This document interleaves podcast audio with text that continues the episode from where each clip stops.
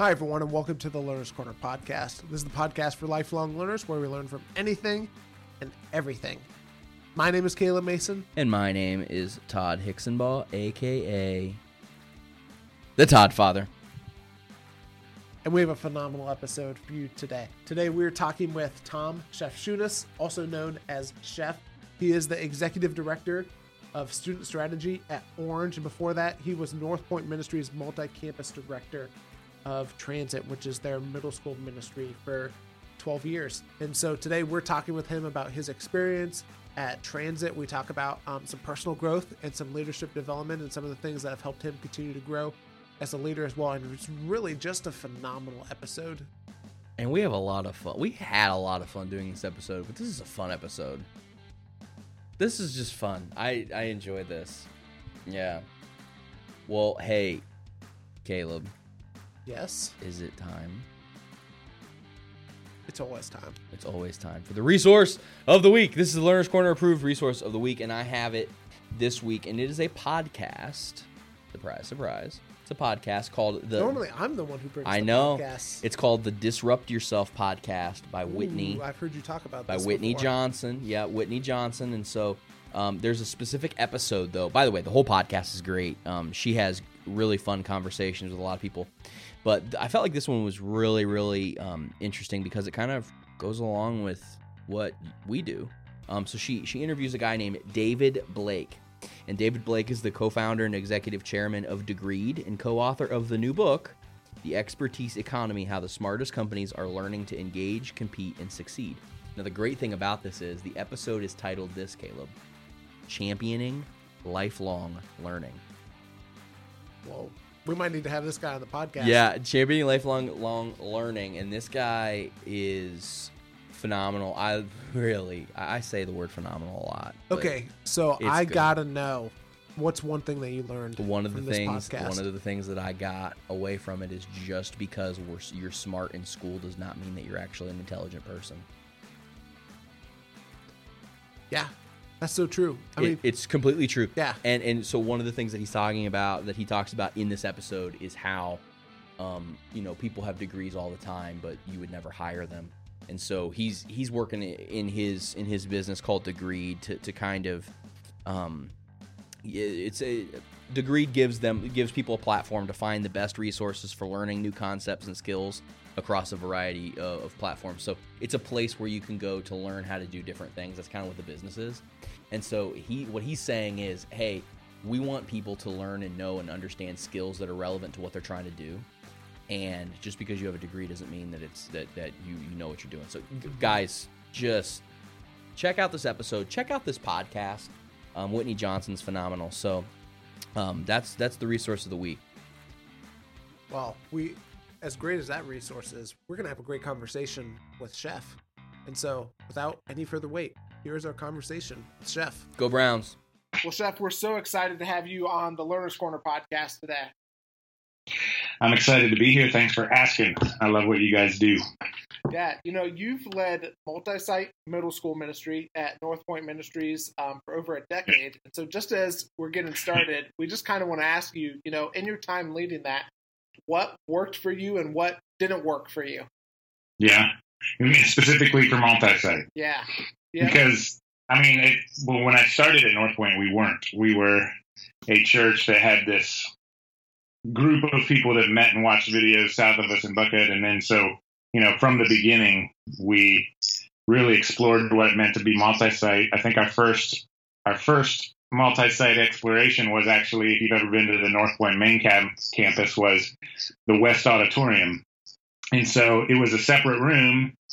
We did live music, but then we broadcast the message next door. And legend has it that, you know, Andy was walking out from a message and somebody came out of the West and said, that was great. You could do that anywhere. And so um, we were running out of seats, which is why we built the West. There was a small group of people in Buckhead who wanted to be a part of it.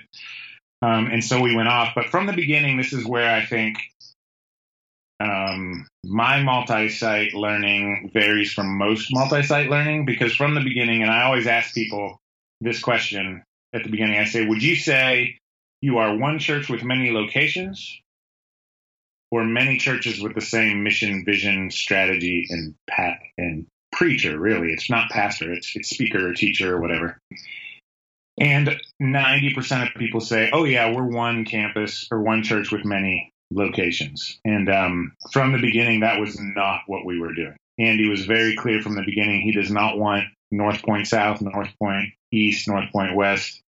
Um, that he wanted um, he wanted many churches with the same mission, vision, and for right now, speaker. Um, so that's not necessarily the long term play, I think, for North Point campuses, but it is, you know, when you've got Andy Stanley, you may as well broadcast him. Um, but what a lot of people don't know is, you know, um, probably 20 to 30, probably 30% of the messages are not Andy. And when, and, and they also don't know that any Sunday you don't want to take Andy, you don't have to take Andy. It's up to each campus um, to do that because they're individual churches.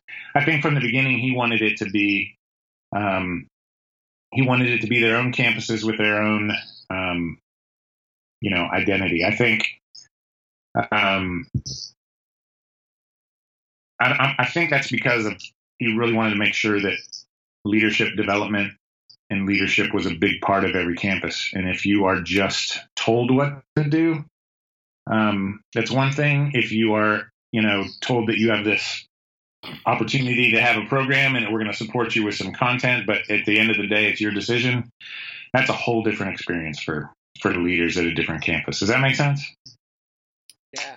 yeah. So in the midst of that, while, while you leading across, you know, in middle school ministry, what were yeah. some of the things that you learned that was like, okay, I learned that this works well leading across, you know, multiple campuses. This didn't work well. What were some of those things? Yeah, I think um, I had to learn to lead through influence as opposed to authority um, because we were many churches with the same mission and vision on the org charts, we would have solid lines and dotted lines.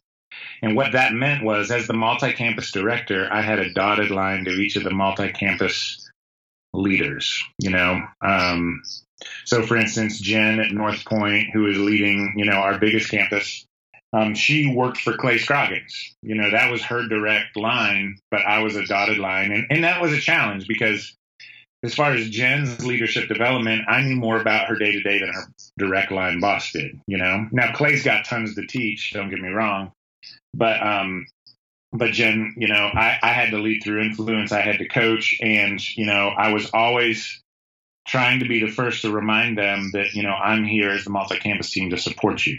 And um, so we led meetings differently. Like I still felt like I was leading the mission and vision and leading the direction, but it was not about my ideas. It was about our ideas. So I had to be very careful to really, you know, I, I used to joke and say, Hey, I'm only going to point to the org chart on this decision two or three times a year, but the rest of it, we're going to decide. Um, and, you know, they're all smart and brilliant young leaders. And if I ask the right questions, you know, they normally not not that I'm manipulating them, but at the end of the day, you know, everybody needs to leave that meeting and feel like it's our idea um, and that doesn't mean we come to all come to the same conclusion and all agree, but it does mean that we're all going to move in the in the same direction. So that was one thing I learned. I think I had to we had to learn to choose between efficiency and leadership development. Um, uh, the most efficient multi-campus model is mothership tells you what to do, and the rest of the folks do it. Well, that's that's more like Life Church is a great example of, of this. They are one church with many locations. They're one church, one message, and this is the way we do it. And um, which is it's a great approach, but um, and it's efficient, so they can move fast. Um, but you know, for me, I wouldn't want any job there except the main job because I like to lead and explore. Does that make sense? Yeah. And so at North Point, I always was like, you know, at a campus, you know, I want leaders to develop, which meant if you were looking in from the outside, you might think that I was being super inefficient because I, there were so many places where I could have just kind of said, no, this is what we're going to do. You show this one video, you know, and somebody else wants to try something different. And I would often say, well, let's see how it works and make sure that we come back and, and talk. And efficient? No, but it was an investment in a young leader to give them the opportunity to do that, if that makes sense. And I'm not saying Life Church doesn't do that. I'm just saying you know, when push comes to shove at Life Church, efficiency's higher on it. When push comes to shove at North Point, the development of those young leaders out on the other campuses tends to win out, and it's more expensive. You know, the other thing I learned was you do not save money. You know, I think a lot of people go multi-campus because they think it's a cheap way to do it, and um, they do things like, "Oh yeah, we started another campus, and you're in charge of the environment there that's going on at the same time, 20 miles away." Well, that's not really a possible thing, you know. It's funny how they do that to student ministry and children's ministers, right? They they give them more responsibility and pay them the same, but at the end of the day, you know, there's more cost out there than than we count through money, right? I mean, that's when families pay. That's when you know your sanity starts to drop off. That's when you're going to lose someone early from ministry, talented young leaders that you've burnt, you know, you've run into the ground. Um, but I hear it all the time. So um, my number one piece of advice for anybody who wants to go multi-campus is don't. Um, that's my number one piece of advice. And if you are going to do it, um, don't think it's going to be cheaper. You are, you know, here are some of the big things that you're going to need to talk about and have a good reason. I mean, if you really think you're so amazing, there needs to be a church just like yours in another community. You know, um, maybe there does, but maybe there does need to be one there. But but usually, I think it's probably better to just help plant a church like yours in a community and let those leaders adjust to the community and do the things the community needs and figure out ways to support them. But anyway, I don't know if that made any sense, oh, yeah. but that was my uh, that was my soapbox. Anything else you'd like me to say so that I can these people can go yell at their lead pastors for overworking them and well, under resourcing them? Anything? So do you think that that's the next iteration? Is is church planting versus multi-site? Because what I'm starting to see, and maybe this is just an Ohio thing, right? Um, or, or like you know northern part of the country, but I'm starting to see a lot of these churches instead of of doing multi like more of a traditional multi-site you know life church model i'm really seeing yeah. people more than anything planting churches again right where you know you have a church that's being planted maybe 30 40 miles away and you know the the, the church is the, the the mother church if you want to call it that is yeah. is kind of there as a support structure but i mean that's a that's a church that functions on its own and has a person who yeah. speaks right is that coming back around? Do you see, or I mean, what's what are you seeing with that? I mean, I think what I'm seeing is a bunch of churches who, you know, they would do crazy things like, "Hey, let's launch ten campuses this year," which is honestly, I think, a goal based in vanity. You know, it's like what that's a. Did you guys do that or something? no, no. We but, had a different goal. Well, no, but you know that but a goal you know to to launch a church because you have a true need to do it. Like we were out of seats. It was either big build a bigger church or figure out another way.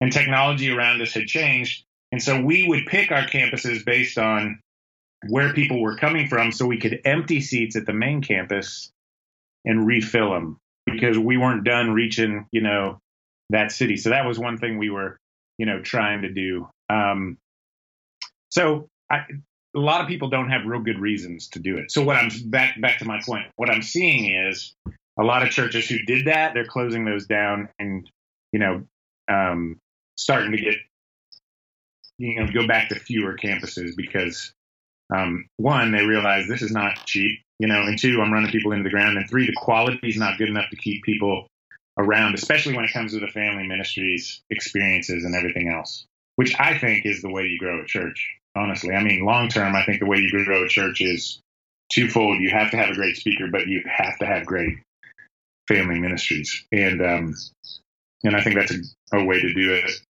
I think the other thing I'm seeing is, which I like, which is really North Point's multi-campus model really was kind of a church planting model, except for things that just made sense to centralize, HR, IT, these bigger you know, these bigger sort of departments, maybe even the missions department, you know, who's got the relationships with the mission organizations around the country, those make sense to share.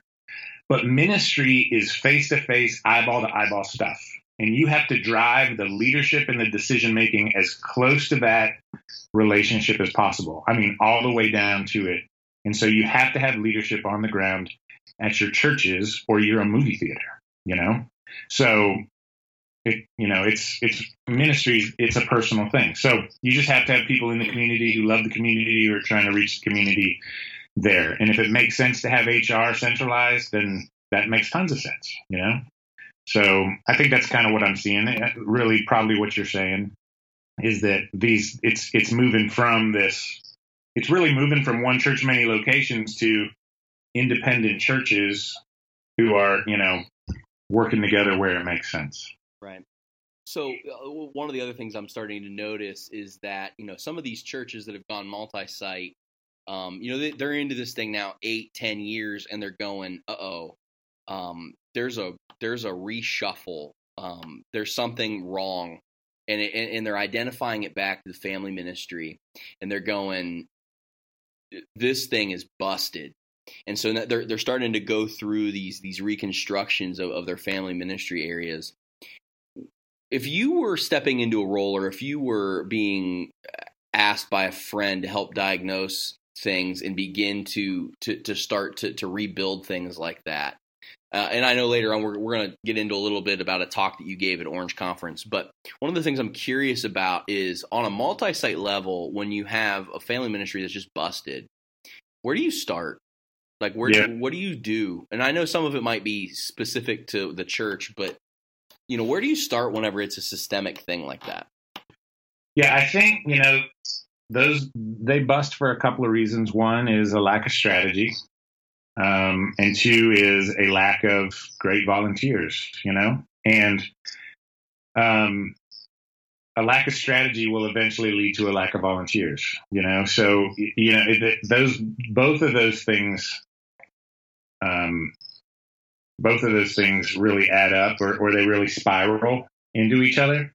Um, and so fixing it is not a short term deal. Like, you know, it, it really comes down to like, I mean, most of the time in these multi campus churches, things are breaking at the family ministry level because of what we said. They under resource, you know, mm. and overwork their staff.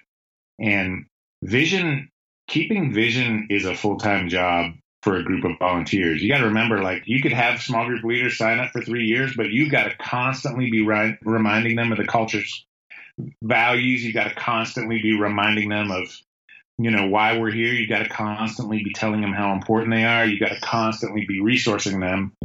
And then, you know, your church starts three campuses and says you're in charge of all three of them, you know, and I, I have not figured out how to be in two or three places at once yet. Um, even if we can, you know, Skype. Like it's just not the same thing, you know. Um, especially when it comes to ministry. Ministry is a face-to-face, you know, relational thing, and that goes down to leading your volunteers. So, I mean, I would I would talk about, I would ask them about their strategy. I would look at what they're doing during the week. I would try to figure out, you know, what are the things that, what are the things that you're doing that you don't have to do. So so, for instance, my job now at Orange, that's the sort of thing we talk about all the time. Or what are the things I can do for somebody that anybody can do so that they can go out and do the thing that only they can do on the ground? Does that make sense? Well, I can write, I can set you up to write, to do a great talk on Sunday. I can give your small group leaders amazing questions that were thought through you know, by a psychologist and, and, you know, really thinking developmentally. I can make you a bumper video so you don't have to worry about it. Now, student pastors hate to hear this because they love that part of the job, right? They, that's what makes them, you know, that, that they're, a lot of them are production oriented. But at the end of the day, your kids don't know who made the bumper video. But what I can't do for you is sit across and decide this is a great small group leader and cast a vision for why you need to stick with them for two and three and four years. You know, um, that's the thing that only you can do. So um, that would be that would be some of what I would talk about is like okay let's talk about your strategy long term strategy. Let's talk about what you're doing on a weekly basis. Let's talk about the fact that you are a human being and you know you've got a family maybe or maybe not. Maybe you can put 70 80 hours into it but you can't put beyond that you know um, during that season. And then let's let's talk about what you have to do you know because it's you. And then let's start chipping away at it and don't expect this thing to turn around in the next year, maybe year and a half, maybe two. You know, because this is this is a long term culture takes forever to change. And what you're looking at when you see a broken family ministry system is a broken culture. And, you know, speeches are great to get things moving. They're important. They're a tool, you know, but they're not it. You know, you know, you like to think you could have that Braveheart moment and turn the whole thing around by next Sunday. You know, good luck with that. So, okay, so I want to go back to something uh, that you said that you learned um, from your time leading, uh, you know, at North Point across uh, multi-site stuff like that.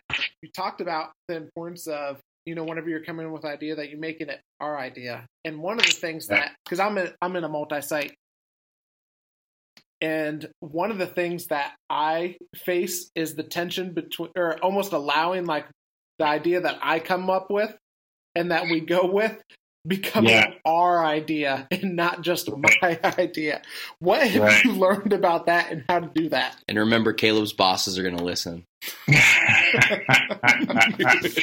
Caleb, are you saying that your idea uh, becomes our idea and you lose no, it, what, or what, saying their idea?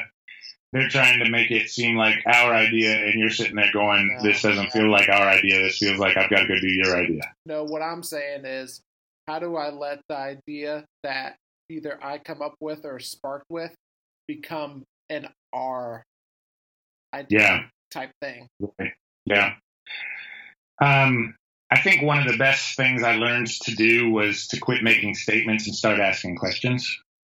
Um, and I was not good at this for a long time. And I get when I get tired or when I get frustrated, I get I'm terrible at this, and I just make statements and I yell at people that they should understand that I know what I'm talking about. But, but I do my best to, to not do that. Um, but I do it sometimes, a lot of times. So you know, again, like even those, even that um, statement I made a little bit ago that it was hey guys, I'm only going to try to do this two or three times a year, but I, I, need you to look at the org chart, and this is the decision we're getting. Though you don't, you know, you disagree, this is the decision we need to make. I need you to trust me that I might know something you don't know, you know.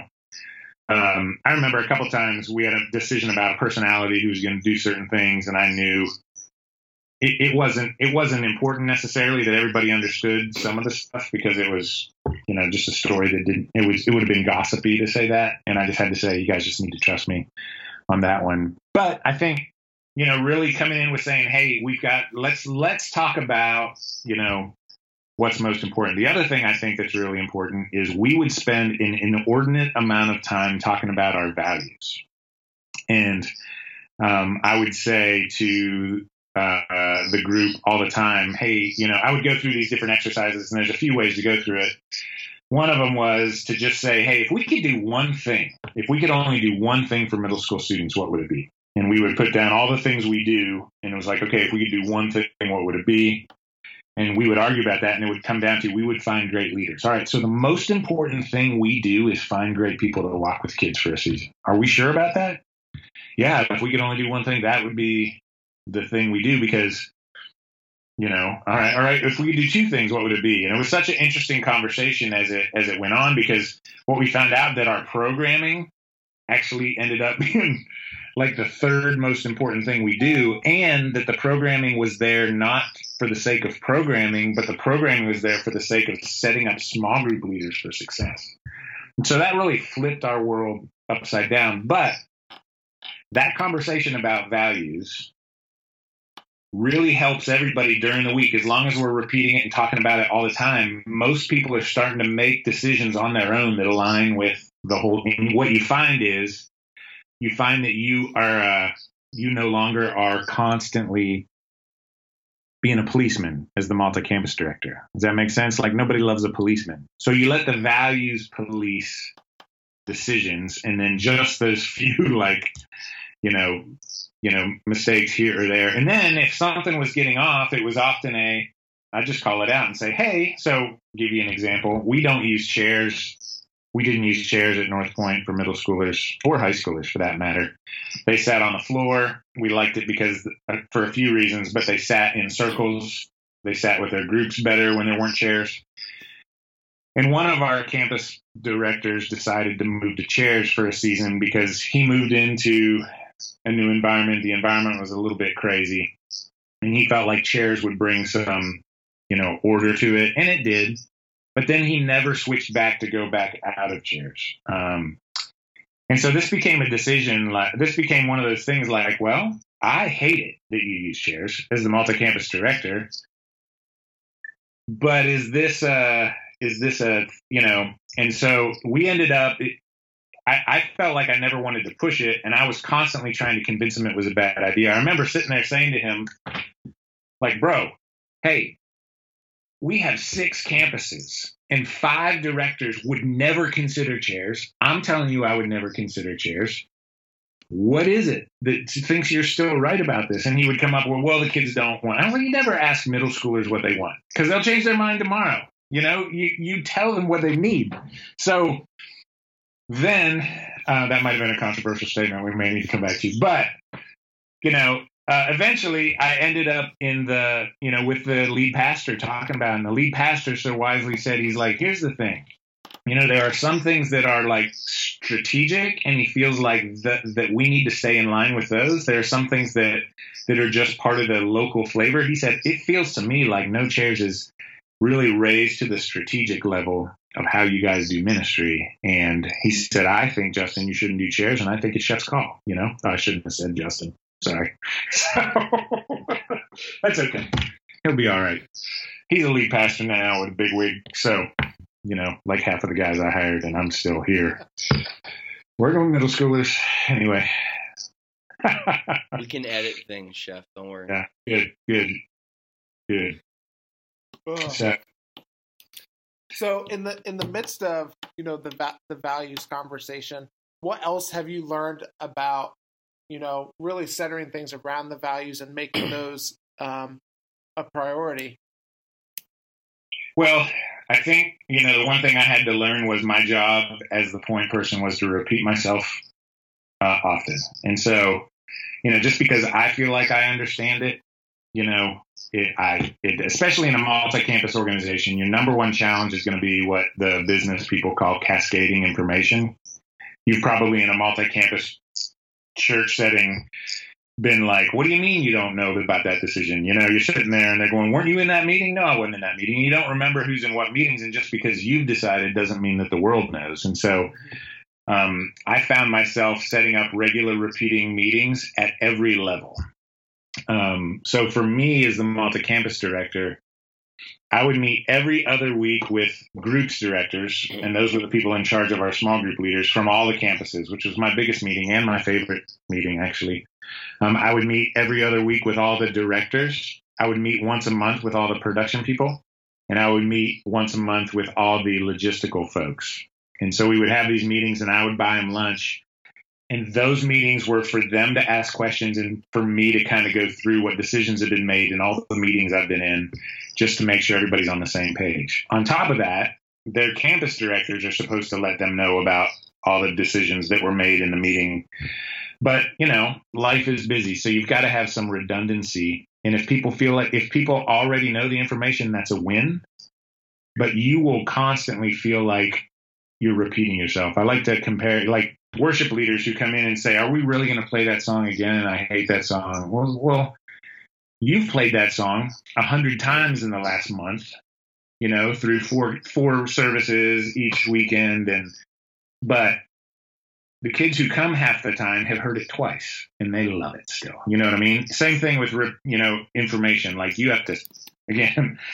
People said, "What do you do?" I said, "Well, my main job is to sit in meetings and repeat myself as the multi-campus. That was my job description as the multi-campus leader because it was about information and hire great people and trust them to do their job, you know, and then hopefully every five to 10% of my job is policing it, you know, with strong values. So repeat myself, repeating the values, repeating the decisions, minimize the policing because nobody likes to work for a police, you know, the police. Nah, let's not say. That doesn't even sound right, does it? Nobody likes people to be, nobody likes to be, you know, corrected. Let's say that. Yeah. Let's not get into the whole police thing because I, don't. yeah. Anyway. So, so it's a good does thing that question? I don't know that I answered the question. It's a good yeah. thing the learners in corner, the learners corner employs a really good editor. Oh, good, good, good. um, yeah. so he's taking notes of all the things to cut. His page is full.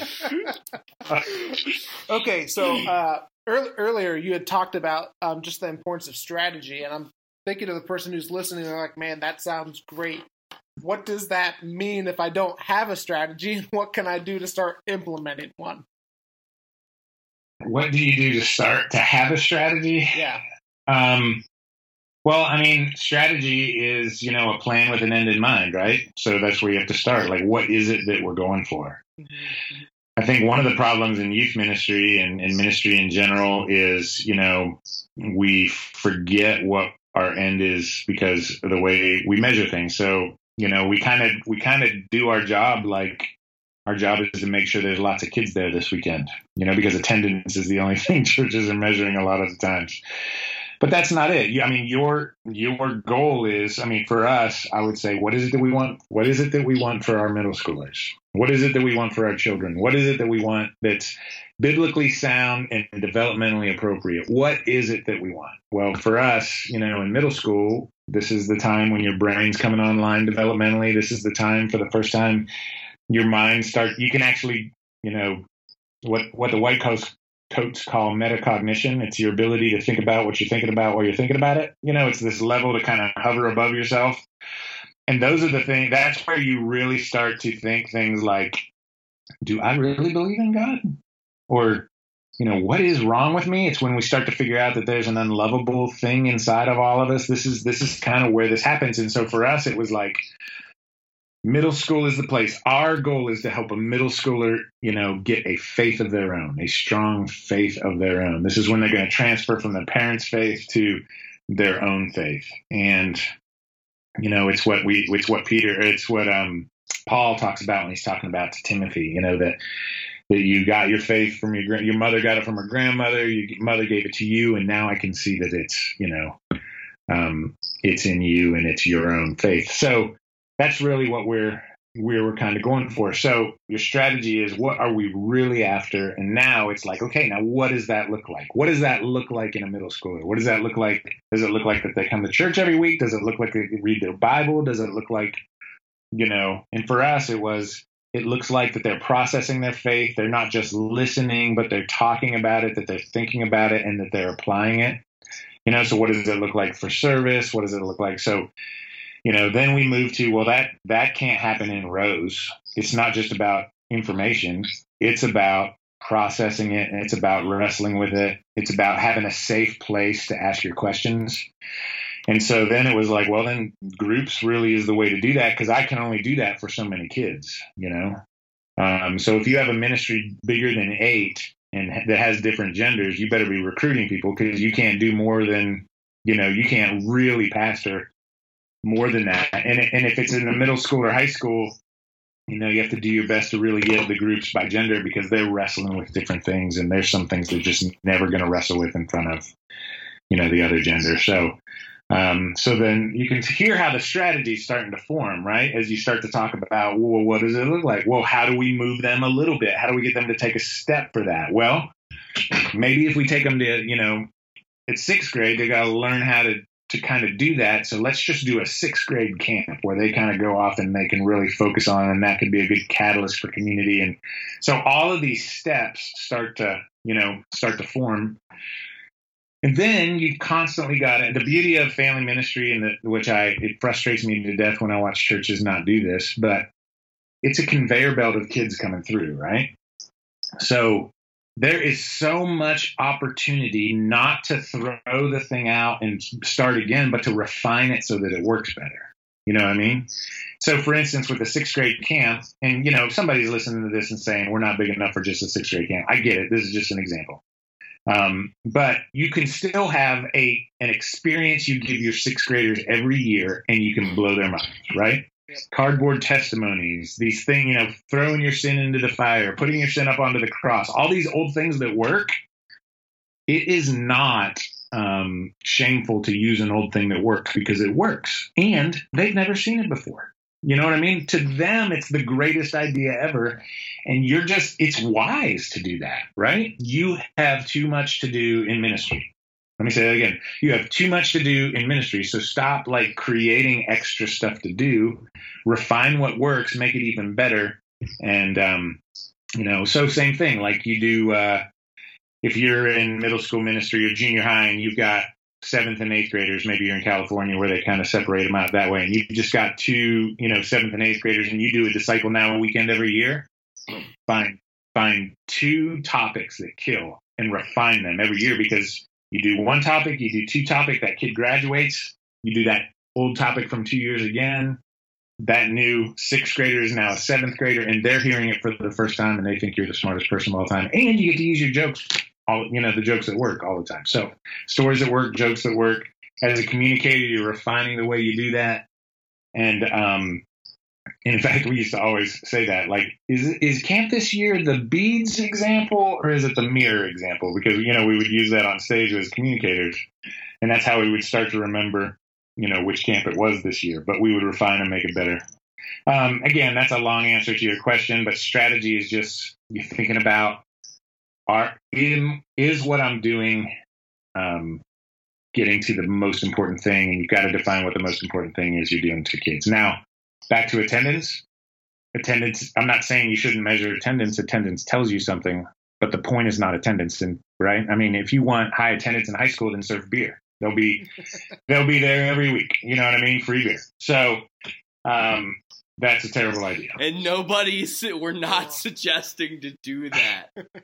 no, we don't need emails. Well, let me be clear. I, I'm suggesting you do that if that at the end of the day you know, you're just worried about attendance. You sh- you should do that. You should do that. That's a you know. But if you're doing that, you also should not be working at a church if it's all about attendance. You know.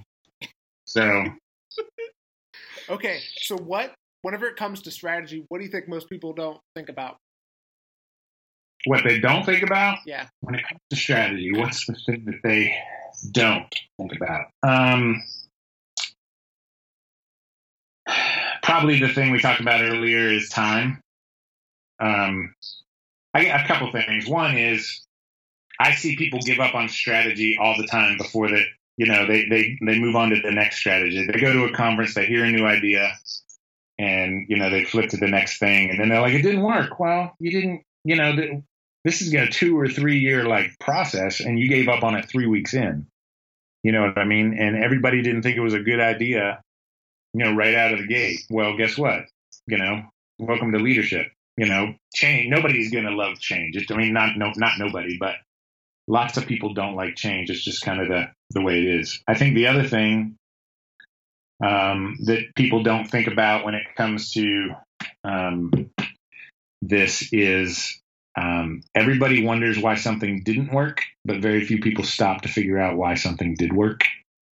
And so I think you should do both. I think you should, at the end of every um, event, at the end of you know every new anything that you do, every Sunday, what worked and why did it work? And then you know the why did it work may lead you to other ideas on why it works. You know, um, what didn't work is easy to talk about. Um, but it's also, you know, like just because it didn't work doesn't mean it wasn't a good idea.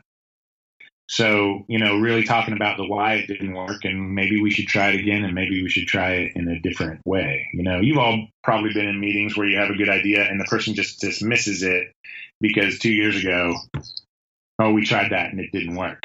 Yeah, but you're a terrible leader and I'm better. So I bet it'll work this time, you know, or at least that's what my brain says on the inside. So I'm just kidding. that's like every I mean, all leaders think that way, right? I mean, that's the thing that Andy taught me is if you're a good leader, you're always kind of thinking about the other leader and the decisions they make, and you're thinking about how you could do it better. It's just kind of a natural process on the inside.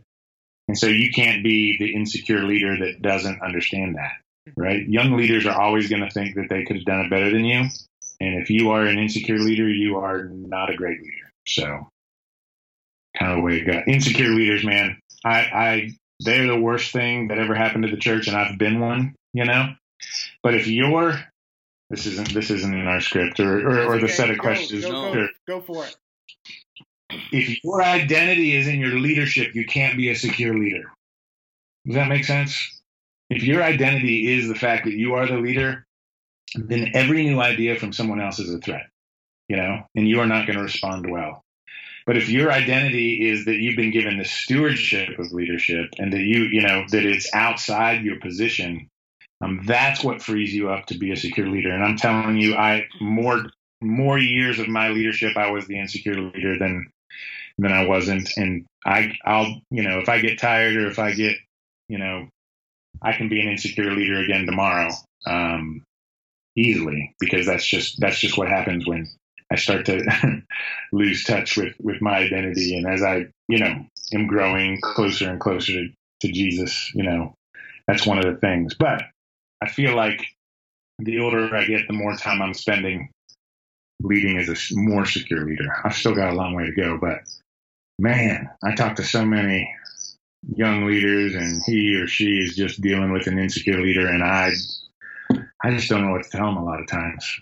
You know, I don't want to tell them, yeah, that's a dead end job. You should probably get out of that. Um, but sometimes I do, you know, and sometimes it is. So, okay. So, what what have you done to become a more secure leader? Oh, good gracious. Um, that is a great question. We know um, that's why we asked it. it's the learner's corner.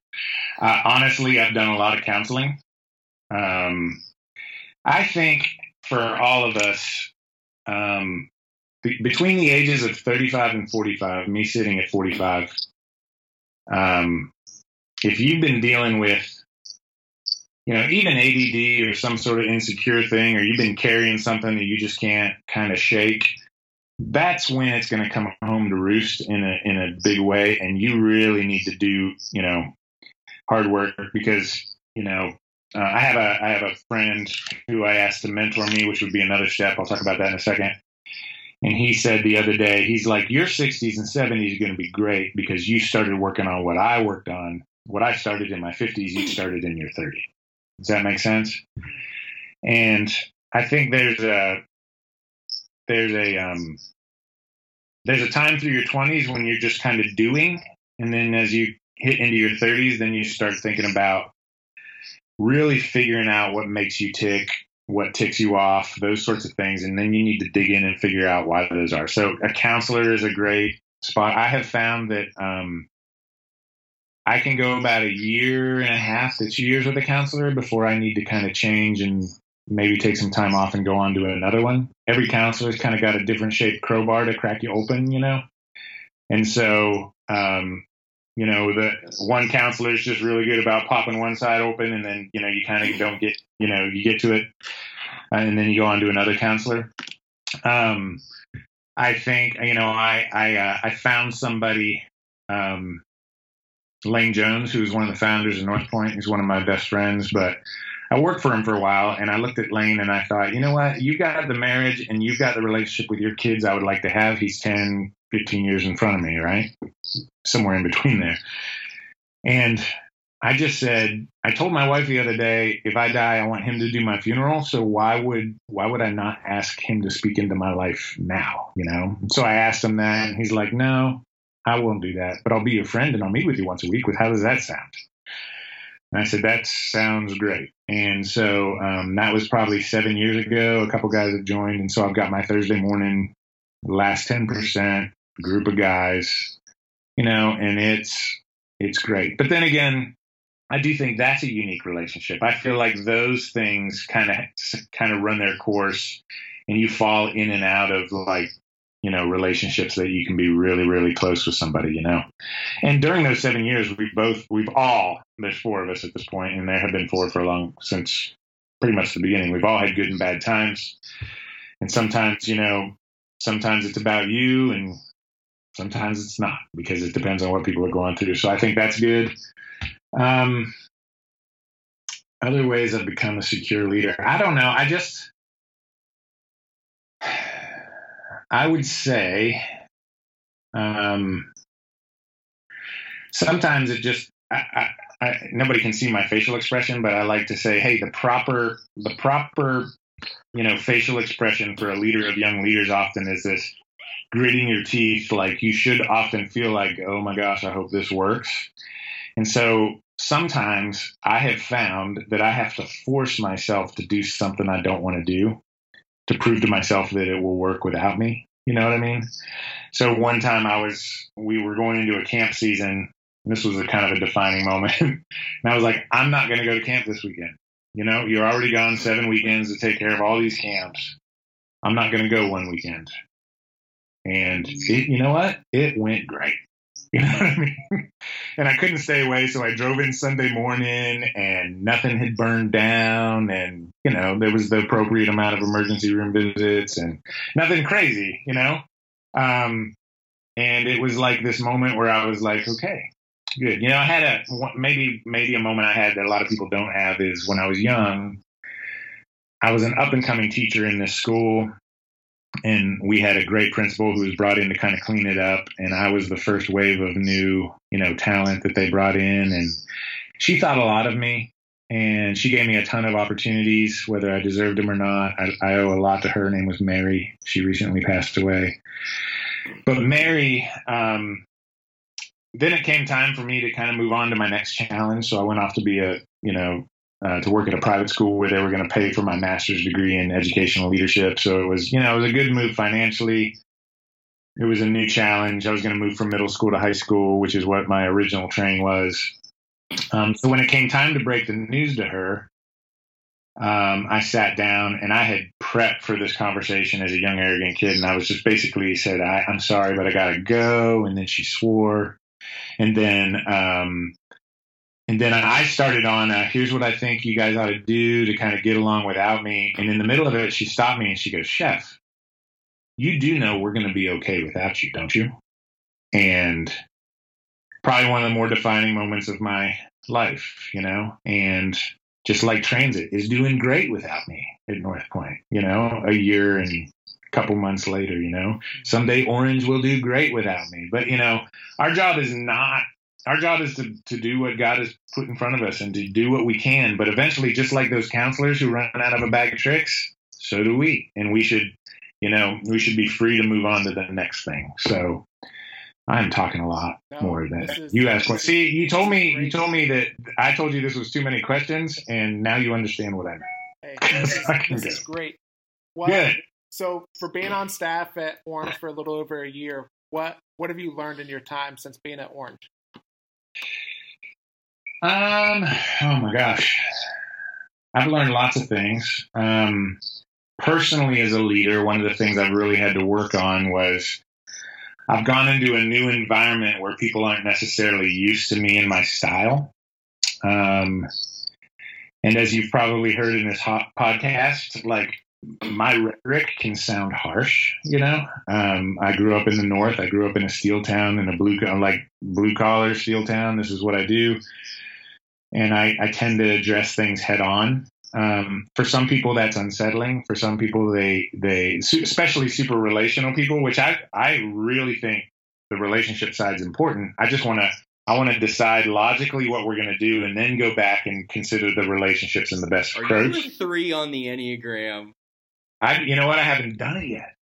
I don't know. I bet you're a three. I'm sitting oh. next to a three right now. That's yeah. how he does things. Well, you know, and I'm a one, two, and so I bleed. My heart bleeds all over people, right. all over the place. Well, that's why my old boss was super. Like all he could see was the relationship, so I had to learn to to talk about my ideas and consider the relationships and consider what he would be worried about in order to get it oh. Through. Does that make sense? It oh, makes yeah. so much sense. I could tell from your uh, oh, yeah. reactions. So, but especially in a new environment, I have to learn to preface things with, hey, this may be a bad idea, but, or now I don't want to consider the relational side of this yet, but let me throw this idea out there and see what you guys think. I have to go out of my way to say, this is me thinking out loud. This is not me telling you what I want done or what I think, even what I think should be done. I'm just telling you what I'm thinking in the moment. I'm also a verbal processor, so I have to do that a ton. Um, again, so you can't hold me to anything I've said on this podcast because I was just processing, thinking. They weren't statements of fact. That's what I try to get away with saying that all the time, and I never can. People are always like, "But you said." Well, okay, right. I said it, uh, but did I mean it, or was right. I just talking? Because there's yeah. a difference. Well, on the other side of that, you also have to say, "Okay, now this is a decision." You know, here here's the decision, and here's where we're moving and going forward. So I've had to learn a lot about that. Um, I also, you know, again, it's always a reminder. I think, you know, the number one thing I say to myself is shut up, Shef, you know, and I just find myself saying, the older I get, the more I find myself saying it, you know, and just really listen. I think asking better questions is something I'm learning. Um, and you know, I mean, I I read Stephen Covey, seek to what is this? Seek to understand before being understood. I can't. He says it so much better, whatever that is. But um, I've known that forever, you know, and but I'm only getting to the point where I understand it, you know, in a lot of ways. Um, I'm just, you know, gosh, so much to learn, so much. It's def- I mean, one of the things I'm learning is business, you know, because it's a different it's a different world that you know some of my projects i love working with teams. And so some of the things i'm doing beyond curriculum is i'm kind of helping our it team kind of think about how they're structured. You know i'm good with structuring teams and what different people do. So i'm learning all kinds of things and vocabulary i never knew before. And you know marketing campaigns and all these things i've never really had to think about um, because it just wasn't part of my business so super fun. Learning how to get um, uh, web designers to do what you've asked them to do for what they said they're going to do it for on time. That's a new, you know, skill, which is impossible, by the way. So the the answer is to um, hear what they have to say, how long that they think it'll take, and figure out what they think it'll cost, and then you tell the organization it will take three times longer than they said and cost three times more than they said, and then you over under promise and over deliver. That's how that works. Um, but usually right on time because the web world is hard. If you've ever tried to build a web page or an app, holy cow, it is. It's a it's it's very difficult. So I'm learning those sorts of things too. Just skill set stuff. It's very humbling, which is great. So just as we're wrapping up, we always have a few questions that we love to ask everybody. Yeah. And the first oh. is, what's one thing that is helping you either personally or professionally right now? One thing that's helping me personally and professionally right now. Um,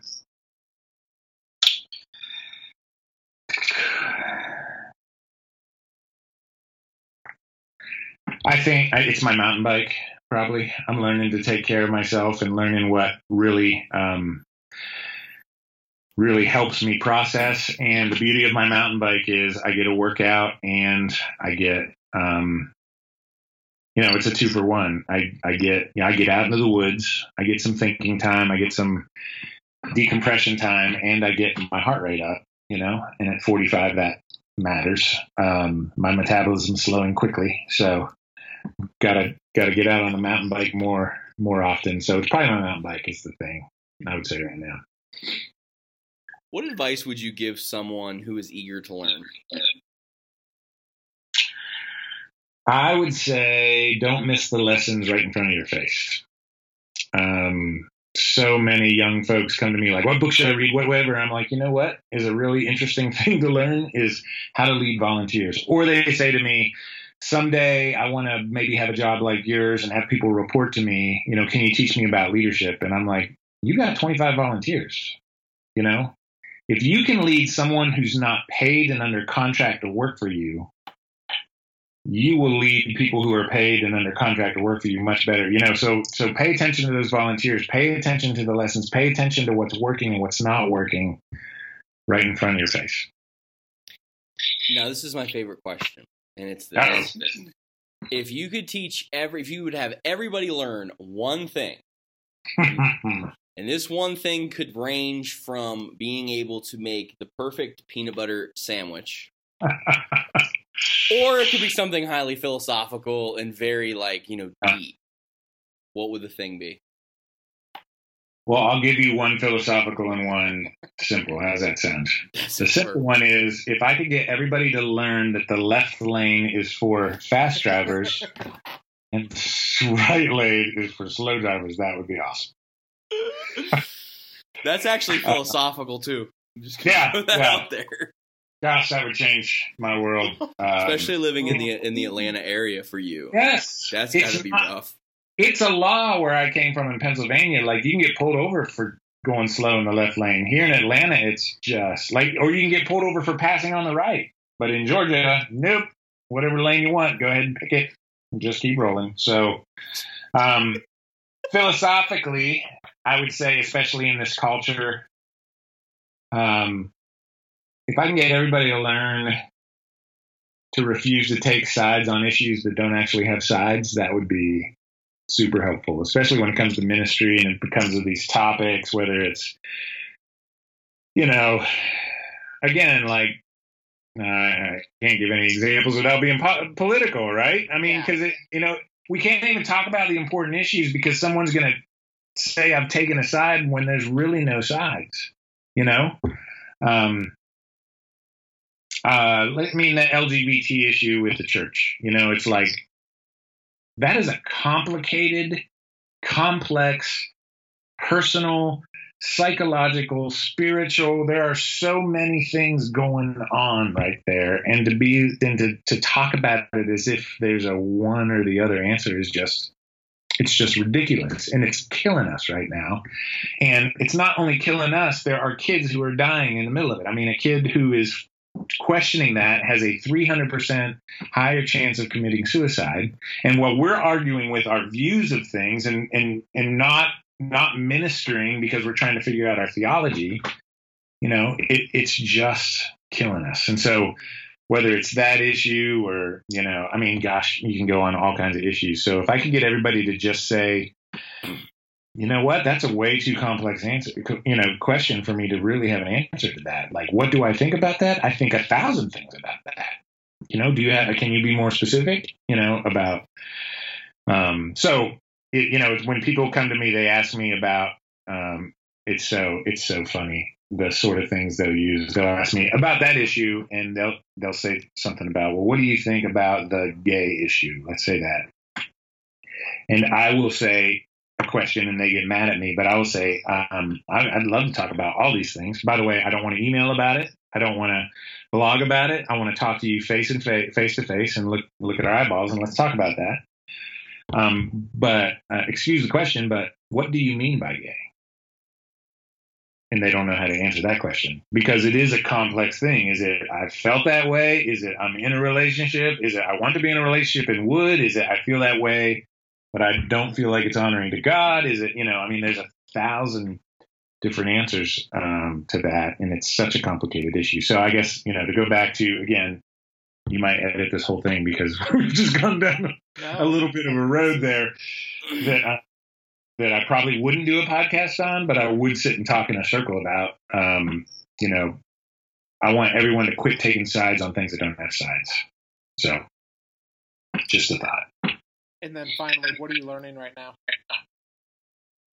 What am I learning right now? Well, as I said, I'm learning a ton of business systems and digital strategy and and all of that. Um, and I'm also, you know, one of the things that's happened recently is um, we acquired Youth Specialties, um, Orange and DYM together. So, you know, Doug Fields and I are on the phone just about every day as we're the volunteer CEOs of this thing, of this beloved brand that people love, as we're trying to kind of reinvigorate, you know, the the conference. Pr- I'm pretty excited because we we've just crossed 4,000 people for a conference that hasn't been. I mean, it's the highest it's been since I think 2007. We're we're running out of seats. We're going to sell out of this thing, so that's fun. But you know, what I'm learning is really the history of youth ministry you know who the greats are who have moved the ball down the field. I've been watching Mike Yaconelli, you know, talks on YouTube and on the phones with uh, Duffy Robbins, and you know, just just amazing. And Doug, I mean, gosh, Doug is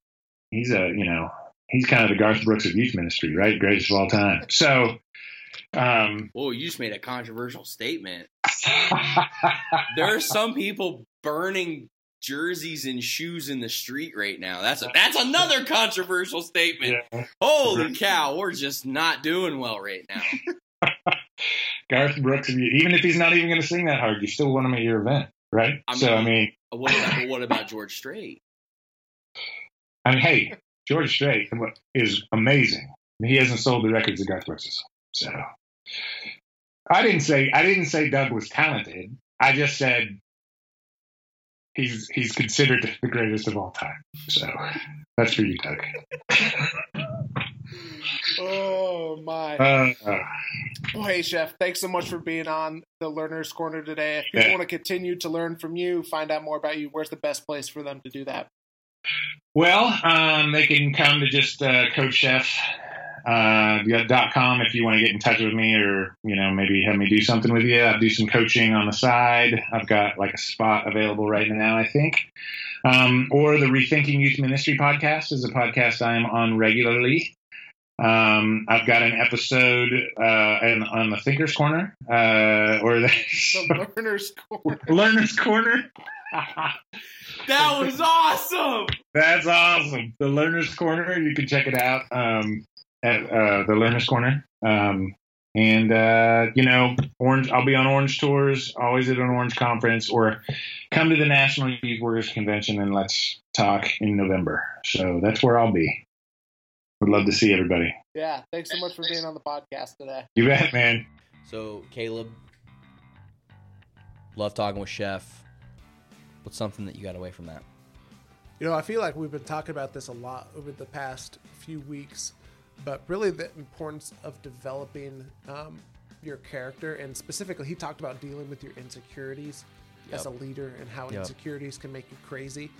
Um, and really, just the importance of uh, just addressing those. Like I know, and he talked about um, like going to counseling, stuff like that, and I've done that before, and I know that you've done that before. Yep. Um, to just address um, stuff in our past and the insecurities that have come from that. And so, yeah, I think that that's just one thing that is just so um, underappreciated and underestimated as it concerns becoming um, becoming a better leader and just becoming a better person. Yeah, one. I think one of the things I took away was um, just the idea that um, as you rise in leadership, your job becomes less about telling others what to do and more about coaching them how to be their best. Um, and I think that was And helping them how to think. Yeah, helping people to understand how to think for themselves, not just think, but think for themselves, um, and be able to make decisions based off of their morals, the things that they believe, um, and, and to be able to make correct decisions in, in pressure situations. Um, that was that was huge, and and for me, it's a tension um, because I am always I am I'm a cheerleader by nature. I, I'm always trying to cheer people on, and so sometimes I get sucked in the other way where I'm just always cheering and they're and I and I don't I don't give a whole lot of critique. And I think that one of the things I took away from from with that piece is that you know there's oftentimes not very many times when we have to point to the org chart and say, you know, I want you to do this because I'm in charge of you.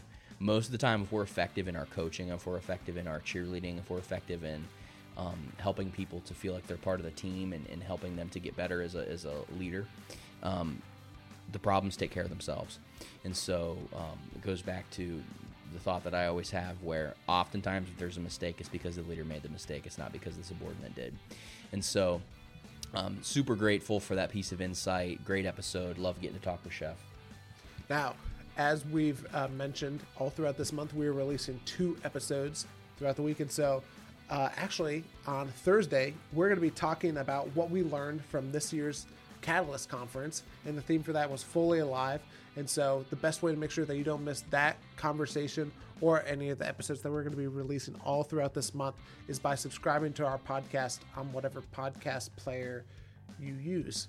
Also, don't forget to leave a rating and write a review of the podcast. Let us know what you're learning about, what you would like to learn about, how we can continue to grow and improve as a podcast as well. Thank you so much for listening to the Learner's Corner today. My name is Caleb Mason. My name is Todd Ball. and until next time, keep learning and keep growing. Deuces, y'all.